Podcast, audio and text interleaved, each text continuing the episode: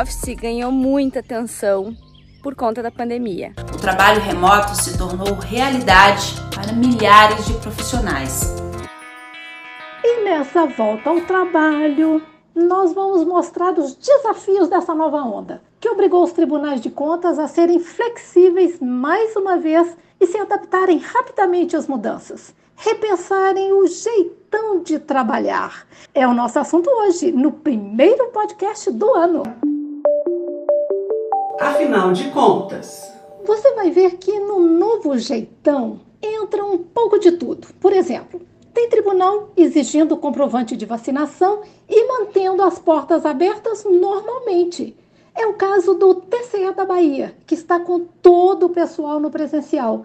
Tá seguro aí na decisão, Luciano Chaves? Lembrando que o Luciano é da Secretaria-Geral do Tribunal Baiano. E aí? A resposta é sim. Aqui no Tribunal de Contas do Estado da Bahia já retomamos os trabalhos presenciais desde 11 de novembro de 2021, portanto no ano passado, já há alguns meses retomamos aqui aos trabalhos presenciais, inclusive as sessões plenárias a partir dessa data, 11 de novembro, voltaram a ocorrer no modo presencial, remanescendo ainda no formato virtual ou híbrido as sessões das câmaras, da primeira e da segunda Câmara desse tribunal, que provavelmente também continuarão nesse início do exercício de 2022. Aqui no Tribunal da Bahia há uma segurança sim em relação ao retorno presencial. Haja vista que desde o início deste ano, especificamente através do ato 34 de janeiro desse ano, a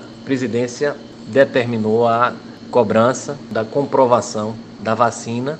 Os servidores da casa precisam mostrar, comprovar a sua vacinação ou caso não assim façam, o ato do presidente faculta que as pessoas comprovem que através de teste específico comprovem, embora não tenha vacinação completa, mas estão apresentando teste RT-PCR ou teste antígeno negativos para a COVID-19 e aí as pessoas e os, o público em geral e os servidores também podem ter acesso ao prédio do tribunal se não comprovada a vacinação completa, demonstrado o teste negativo para a Covid.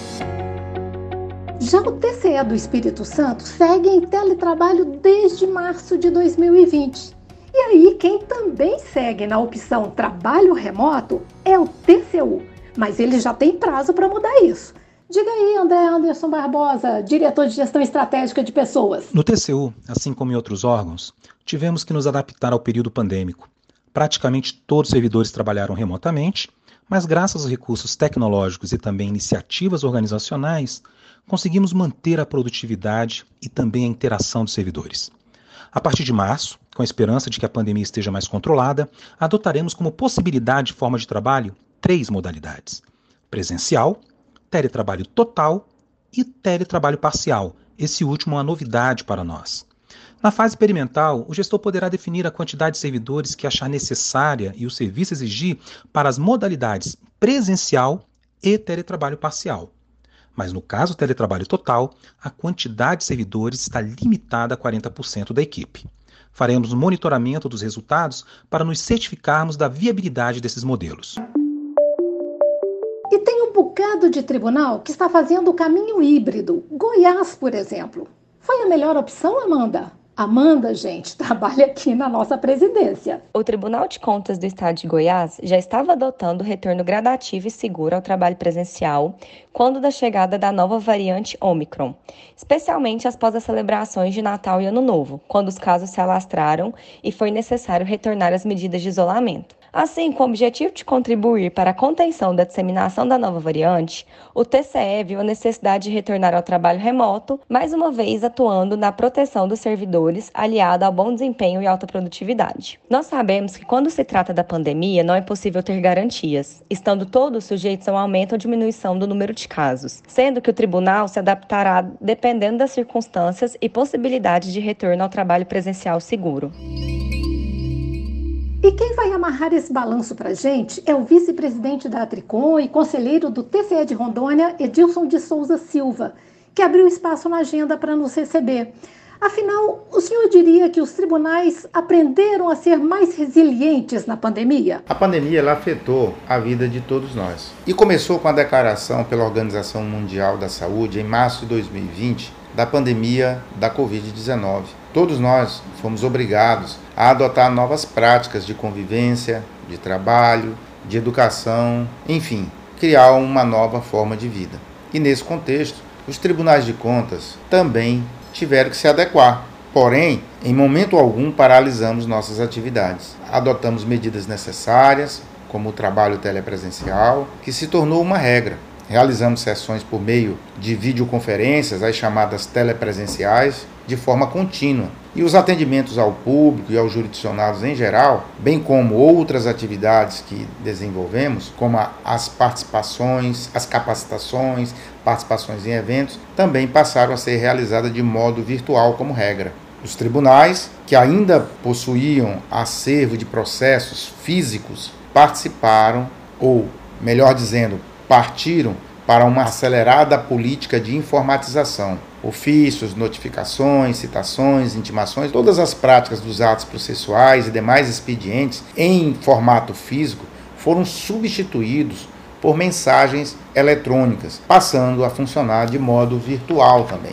Nos casos em que se fez necessário o atendimento presencial, foram todos levados à realização, entretanto, observado todos os protocolos de segurança com a saúde de todos os colaboradores e atores envolvidos. O medo com a Covid-19 realmente era uma justificativa mais do que plausível para todas as mudanças efetivadas. Digo então a vocês que os tribunais de contas não foram apenas resilientes, mas sim passaram por uma verdadeira reinvenção, sem com isso comprometer a celeridade, produtividade, qualidade e o principal, o compromisso com a presteza e a eficiência de suas atividades. No final das contas, percebemos que as restrições e mudanças no cotidiano trazidos pela pandemia serviram para acelerar processos nos tribunais de contas, muitos, é verdade, que já estavam em curso,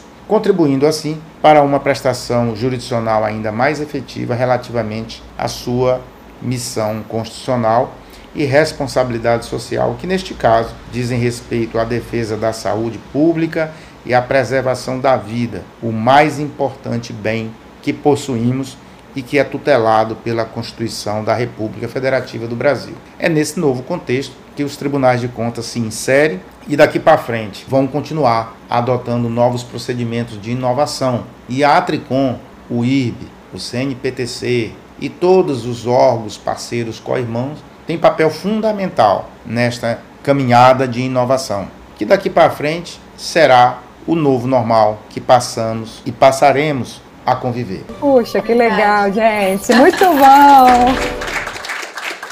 Bom, pessoal, deu para perceber que ainda é difícil saber exatamente o que esperar para este ano.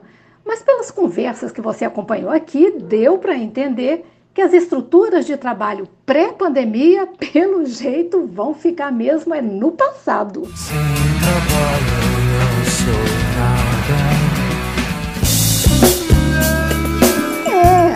trabalho remoto, híbrido, tendências que vieram para ficar.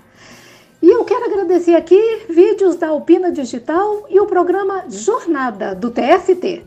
Valeu a sua companhia, tchau, até a próxima!